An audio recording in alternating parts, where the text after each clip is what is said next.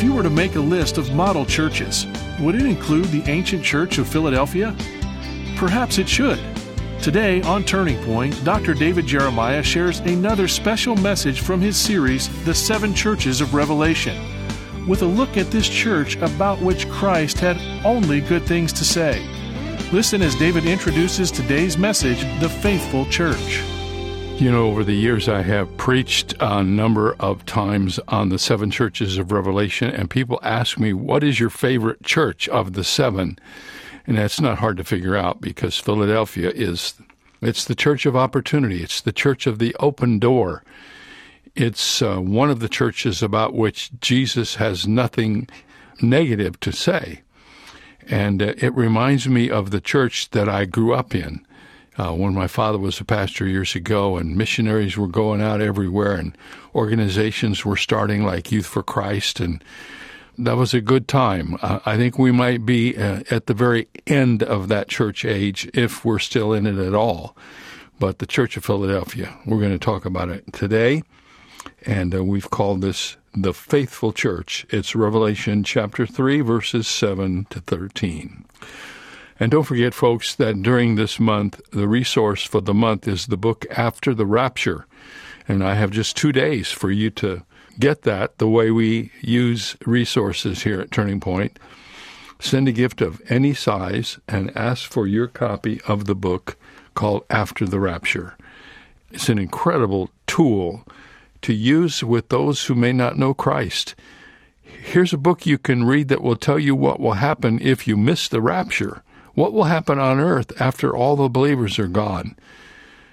Intriguing book with a strategy we hope will bring people to Christ. So ask for that book when you send your gift to Turning Point today. Just two days, today and tomorrow, for you to get that book. With that said, let's open our Bibles to the third chapter of Revelation, and let's begin part one of The Faithful Church.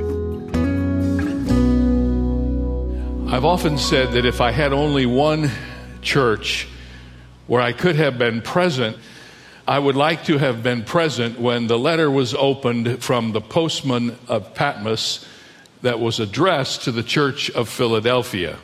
To have been in Philadelphia and heard the encouraging words that John wrote would have been an exciting opportunity. Along with the church that received a letter in Smyrna, which was the second of the churches. The letter that was written to the church in Philadelphia was totally positive. All of the other letters, you know, the Lord said, I have this against you, and you've done this, and, you know, here's some good things about you, and here's some bad things.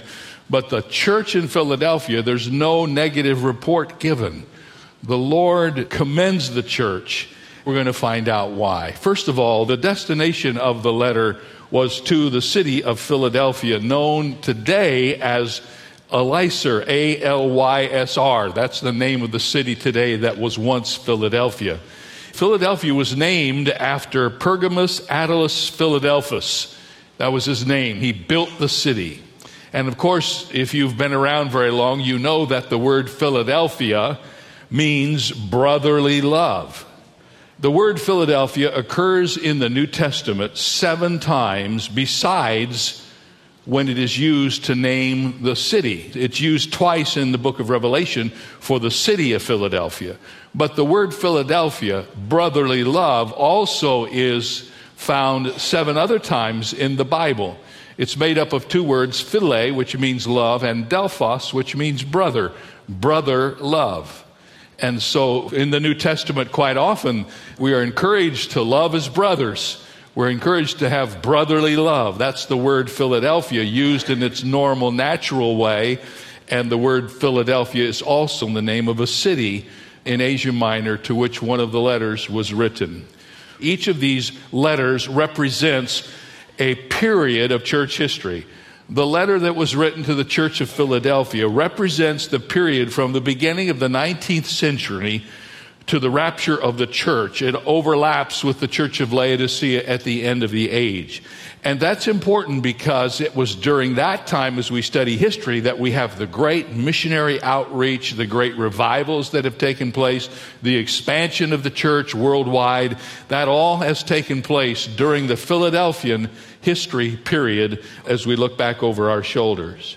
And the Bible tells us that the church of Philadelphia will in many respects still be present in some form when Jesus Christ returns, though it is obvious to us that the church of Laodicea characterizes the age before Christ comes back. Now, the history of the city of Philadelphia is really interesting. Philadelphia lived longer as a city than any of the other seven cities. It was a city often interrupted in its daily routine by earthquakes. In fact, one earthquake was so great that many people moved out of the city of Philadelphia and they never returned. So this letter that was written by John while he was in exile on the Isle of Patmos, this seventh letter was addressed to a church that was in the city of Philadelphia. Now, as you know, if you have your Bibles open to the third chapter of Revelation, in each of the letters, the Lord Jesus gives himself some names. He gives himself some descriptions. It's interesting how he describes himself to the church in Philadelphia. In Revelation three seven, we are told, "And to the angel of the church in Philadelphia write, these things says he who is holy and he who is true." First of all, we are told that Jesus is holy. He wants the people in Philadelphia to be reminded of his holiness. As the preeminent God, he is the Holy One. He's the one who embodies the characteristics which God alone possesses. He is a holy God. He reminds the believers in Philadelphia of his holiness. Such a person alone is qualified to call the Christians of Philadelphia to life of faith in him. We are told in First Peter one fifteen, "But as he who has called you is holy, you also be holy in all of your conduct." Before someone can require us to live a life of holiness, he himself must be holy. And so this letter is written by the Holy One. This letter is written by the Holy Jesus to the church of Philadelphia. Then notice he's not only holy, but he's genuine. He's true. He who is true. And this is a reference to being genuine or having reality or being the real thing, the essence of who you claim to be. And the Bible says Jesus is not only holy and perfectly righteous without any essence of sin, but he's genuine, he's real, he is the pure living Jesus. He's not a hypocrite, he's not spinning his holiness, he's who he claims to be. When you understand who Jesus is and when you understand his character, then you can begin to understand how he is both genuine and holy, and he calls us to such a combination. He wants us to be holy, and he wants us to be real. He wants us to be genuine. You know, you can put on holiness like you spin something, but the Bible says Jesus is not just holy, he's genuinely holy. That's how we should be as well. And then the Bible says he is sovereign. Verse seven says, "He who has the key of David, who opens and no one shuts, and shuts and no one opens." Now, in the letter that he wrote to the church of Philadelphia, he calls himself the one who has the keys of David. Now, I don't know if you've ever traced that down and asked yourself, why did he call himself that? Well, it goes back to an Old Testament passage, and it relates to a man whose name was Eliakim, who was the son of Hilkiah, and it is recorded that this man carried the keys for the kingdom. Isaiah twenty-two twenty-two says, "The key of the house of David I will lay on his shoulder, so he shall open and no one shall shut, and he shall shut and no one shall open." Eliakim had the keys of the kingdom in that particular time, and he had the keys to all the treasures of the king. And when he opened the door, it was open, and when he closed the door, it was closed. And here the writer to the church of Philadelphia, and this is going to make a lot more sense in a few moments, here the writer is picturing Jesus in the same way. He's saying, just like this man in the Old Testament held the keys for the kingdom of David, and whenever he opened a door, it was open. Whenever he closed it, it was closed. That's what the Lord Jesus Christ does. He opens doors and he closes doors. This church, the Church of Philadelphia, has been called the Church of the Open Door, and we're going to see why in just a moment. But we cannot forget that the reason the door was open for the Church of Philadelphia is because Jesus carried the keys, and he opens the doors and he closes the doors. Now, we come to the eighth verse of the third chapter, and here's the diagnosis that the Lord gives of this church. And I want to suggest to you, and I've kind of taken this apart and put it back together several times, that this church is described in four or five different ways that if you were trying to figure out what makes a church the kind of church God wants it to be, what are the characteristics of it, here's a pretty good run at that. You know, if we want to be the kind of church that God wants us to be, here are some characteristics that we should emulate. And I wrote these down three or four different ways, and then I just decided to write them down as plainly as possible, whether they rhyme or whether they're alliterated, no matter what. This is what the Bible says this church was about. First of all, it was a church that had a door of opportunity that was opened by God. Notice what it says in verse eight. I know your works. See, I have set before you an open door, and no one can shut it. Remember, he holds the keys. The keys that open the door, and no one can shut it, and shuts the door, and no one can open it. And the Lord Jesus presents himself to this church, and he says to this church in Philadelphia, you are a church with a great opportunity. You have an open door. Now, that's in a phrase that we don't use a lot, but it's used in the New Testament probably more than you realize. In fact, Paul used this phrase often. It was one of his favorite phrases, and I'm going to give you some of the verses, and you'll see what I mean. First of all, in First Corinthians chapter sixteen, we read Paul's words to the Corinthians. He says, but I will tarry in Ephesus until Pentecost, for a great and effective door has been opened to me, and there are many adversaries. What is he talking about? He's saying there's a tremendous opportunity for me to serve. He says the door's wide open, and it's exciting, this door that's open. But there's some opposition through this open door nonetheless. In the second letter to the Corinthians, he uses it again. He says in Second Corinthians two twelve, furthermore, when I came to Troas to preach Christ's gospel, a door was opened to me by the Lord. Here Paul indicates an open door is simply any opportunity that you have by God's design that he's called you to do to preach the gospel. There's one final illustration in the book of Colossians where Paul uses this again. And here he uses this phrase in a prayer, asking the Colossians to pray for him. Listen to this prayer. Continue earnestly in prayer, being vigilant in it with thanksgiving. Meanwhile, praying also for us that God would open to us a door for the word, to speak the mystery of Christ, for which I also am in chains. Now, folks, what Paul is doing is asking the Colossians to pray for him that when he goes to speak at this particular situation in this particular time, that the door would be open. In other words, there would be an opening on the part of the people to hear what he had to say, that they wouldn't be standing there with their hands out saying, we don't want to hear this, but God would open this door of opportunity and give them an audience of people who would listen and want to hear what was being said. And you know, it's interesting, as you work in the ministry, and I've been doing this now for four decades, you begin to realize that some doors are open and some aren't. And not long ago, I was reading and I came across this statement by Sir William Ramsay, who explains the reference to the door as arising for these people out of their geographical location. Why was there such an open door for the church in Philadelphia? Listen to these words. The situation of the city fully explains this saying. Philadelphia was at the upper extremity of a long valley which opened back from the sea. After passing Philadelphia, the road along this valley ascends to the Phrygian land and the great central plateau and the main mass of Asia Minor. This road was the one which led from the harbor of Smyrna to the northeastern parts of Asia Minor and the east in general, and one rival to the great route connecting Ephesus to the east and the great Asian trade route of medieval times. Philadelphia, therefore, was the keeper of the gateway to the plateau. In other words, Philadelphia stood at the very edge of this. You couldn't get there unless you came through Philadelphia.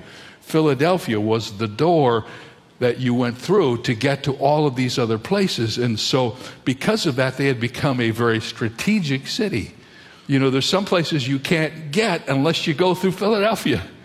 And because of that, the Lord Jesus said to this church, I've put you in a strategic place. They can't get where they want to go unless they come through here. I've given you a great opportunity and open door.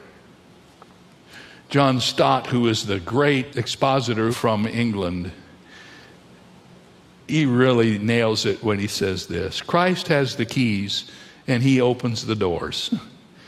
Then let us not barge our way unceremoniously through doors which are still closed. We must wait for him to make openings for us. Damage is continually being done to the cause of Christ by rude or blatant testimony.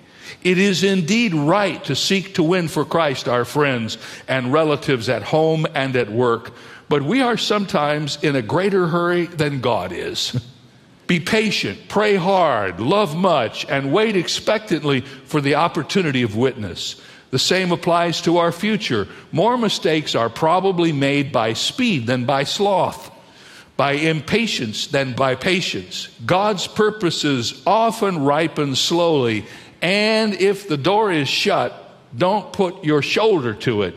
Wait until Christ takes out the key and unlocks it. Boy, have I ever found that to be true. You know, I'm built more for speed than I am for comfort. And I put my shoulder up against a few doors in my life. And I've barged through them only to find on the other side that if I'd have just waited on the Lord and his timing, things would have been a lot better. So the church is commended because it's a church that has been divinely ordained of God and assured by his power and sovereignty that they were going to have an open door of witness. That's why this church is such a wonderful picture of that time in church history when so much was happening, when great missionary ventures were starting, when the gospel was being spread, and when evangelism was the focus of the church, and churches were being planted and growing, and they were a focus of what was happening in culture. That was the Philadelphian age, the age of the open door. Notice a very strange word here in the third chapter about another quality of this church. Is what it says. It says you have an open door, but then it says in verse eight, in the end of the verse, for you have little strength. Now they are commended secondly for a very strange thing. The writer of this letter says, I want to commend you because you don't have much strength. That sounds like a backward compliment, doesn't it? I mean, you don't usually feel complimented if somebody says you have little strength. But here is what the Lord says to this church. You have a great opportunity. You have a great open door. And let me tell you something else that I really like about you as a church. You have little strength. The term in the original language carries the thought of but little strength. In other words, it is not that the church still has a little strength and thus can function to some degree. Rather, what the Lord is saying is it has but little strength in itself, so that the source of its power must ultimately depend upon the Lord. In other words, they understand where the strength comes from. This is a church that's got a great and open door, but they also understand that they are not capable, nor do they have the ability to walk through that door if they do it in their own strength. There's a sense of divine humility here. Second Corinthians twelve nine says, my strength is made perfect in weakness. Neither wealth, nor influence, nor promotional schemes, nor the eloquence of the pulpit, nor harmonies of musicians can give an effective ministry. The Lord alone opens the door, and the Lord alone gives the increase. And if you have a little strength, it's okay, because if you have a little strength, you're going to depend on His strength. It is when you have big strength, and it's yours, that you're in trouble. It's when you're depending on your building and your budget or your staff or all of your ideas or your organizational plan or your outreach or all of the rest, and the strength is not in the Lord, but it's in you. The Bible says the church of Philadelphia had little strength. They were not much if you looked at them from the outside, but they were mighty in the hands of God. Isn't it interesting that we watch church growth and we watch the way churches function, and sometimes we see a church just blow up and become huge overnight, and then it goes away. What happens if you're not careful is if God blesses a church, you think it's because of you. And you forget that God is the sovereign one of the church, that He's the one who blesses. He's the one who opens the door and shuts the door. And oftentimes when God opens the door and we walk through that door, if we don't know who we are in Christ, we begin to think it's about us and that it's all our doing and not His. So the second thing that was true of this church, it was a door of opportunity opened by God, a sense of powerlessness without God. Thirdly, it had a commitment to the Word of God. Notice verse eight, you have kept my word. The church believed the Bible to be authoritative, and they kept the Word of God. When the Word of God is taken out of the center place in the church, everything else goes away. People say, why are marriages in such trouble, just like the world? And the question is very easily answered. When was the last time you heard a pastor teach what the Bible says about what marriage should look like for a Christian? When was the last time the Word of God was open and somebody said, thus saith the Lord? So you see, if you take the Word of God out of the center, all these other things, they all are a part of the fallout. When the Word of God is gone, you don't have the right attitude toward Israel because you don't know what the Bible says about Israel. You'd be surprised how many people I've run into who didn't even know there was anything in the Bible about how we should treat Israel. When you don't know what the Bible says about marriage, it goes south. When you don't know anything about what the Bible says concerning the church, it loses its influence. So the interesting thing about this church that's so critical, and I found it to be so important because of what I've been living through, the Bible says one of the reasons why this church was blessed of God was they kept the Word. That means they kept it at the center. Not only did they keep it in the church, they kept it in their own lives. They followed the Word of God. And then there was a deep loyalty to Jesus Christ, once again, and have not denied my name. There was much controversy toward the end of the Philadelphian period about the deity of Christ. But the Christians in Philadelphia stood strong in their belief as to who Jesus was. They believed that He was God in the flesh, the Lord and Savior of mankind. They said, we believe Jesus Christ is the Lord God, and we will not deny His name. You remember in the Roman Empire, they were intrigued to go and say, Caesar is Lord. Remember that? They were to go to the altar with a pinch of incense, and they were asked to deny Jesus by saying, Caesar is Lord. And the people in Philadelphia wouldn't do that. They would not deny their Lord. They stood for the Lord. So when you look back at these qualities, what does a church look like if God is blessing it? What does a church look like if it's in the place where God can open the door for many opportunities? Well, first of all, the church realizes that God has opened the door. The church realizes that they are powerless if God doesn't enable them to do what He's called them to do. The church is committed to the Word of God, and they're loyal to Jesus Christ. If a church will do those four things, they put themselves in a position where God can do great things through that church. Amen. It's been kind of a guide for me over the years that I've pastored, these uh, almost fifty years as a pastor. And uh, you know, God still blesses His church. I believe that. And He said, I will build my church, and the gates of hell will not prevail against it. God keeps His promises. When we follow His instruction, The blessing of God is always waiting for us. Well, friends, I'm running out of time to tell you about this After the Rapture book. I don't know if you've ever wondered what will happen on earth after Christ comes for the church. God gives us plenty of information about that in the Bible. What will life be like on this earth after the rapture? And we came up with this idea because we thought it might shake some people into really thinking about their own personal faith. If I miss the rapture, what will it be like on this earth when the church is gone, when the Holy Spirit has been removed and the restraining influence of righteousness is gone? I want you to have this book. I know you'll read it and you'll share it, and you can have it for a gift of any size this month. Ask for it when you send your gift today. See you tomorrow.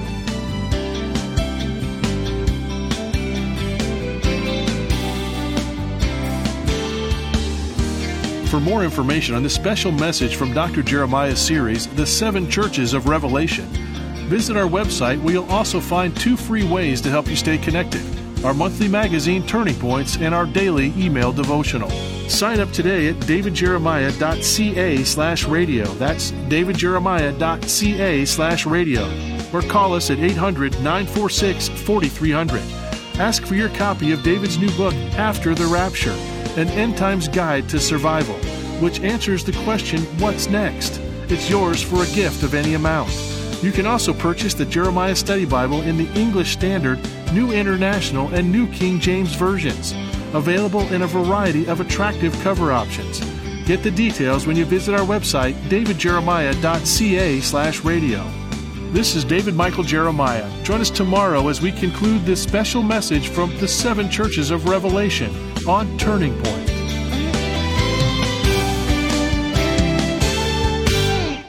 Are you looking for a simple way to talk with unbelievers about the end times?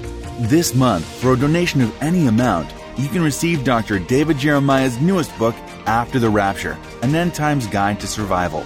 And for forty dollars or more, you can receive two copies of this book to share with unsaved friends.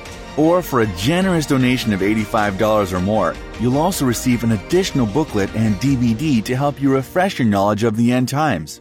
Go to davidjeremiah.ca to get your copy today. In all we do each day, Doctor David Jeremiah and Turning Point work to make a global impact for the kingdom of God. But we can't do it alone. That's where Bible-Strong Partners come in. These loyal monthly supporters form the foundation of Turning Point, allowing Doctor Jeremiah to teach the whole counsel of God. Partnering with Turning Point enables you to share in the eternal impact of this ministry, leading people to Christ through our media and printed resources, multiplying Bible teaching broadcasts, presenting the gospel around the globe, and strengthening the saints. In appreciation for your partnership, Turning Point wants to provide you with exclusive monthly resources and study guides, member-only communications, an on-demand library of study content, and so much more. Are you ready to see what the Lord will do? Let's expect to change the world together. Go to davidjeremiah.ca slash BibleStrong to become a BibleStrong partner today. That's davidjeremiah.ca slash BibleStrong. Someone has humorously observed that if it's Monday and you want to know what God's will is for you for Tuesday, just wait until Wednesday. Well, because God's sovereign will controls everything, what happened yesterday was either His permissive or His declarative will. The truth is, we already know a lot about God's will for us for tomorrow. It's written clearly in the Bible. The moral, ethical, spiritual, and practical instructions He has given for every person. And the best way I know to discover God's specific will is to faithfully fulfill His general will. Such faithfulness will lead to greater detail in time. This is David Jeremiah encouraging you to get on the road to new life. Discover God's general and specific will for your life on Route sixty-six. Route sixty-six, driving the word home. Log on to route sixty-six life dot com. Start your journey home today.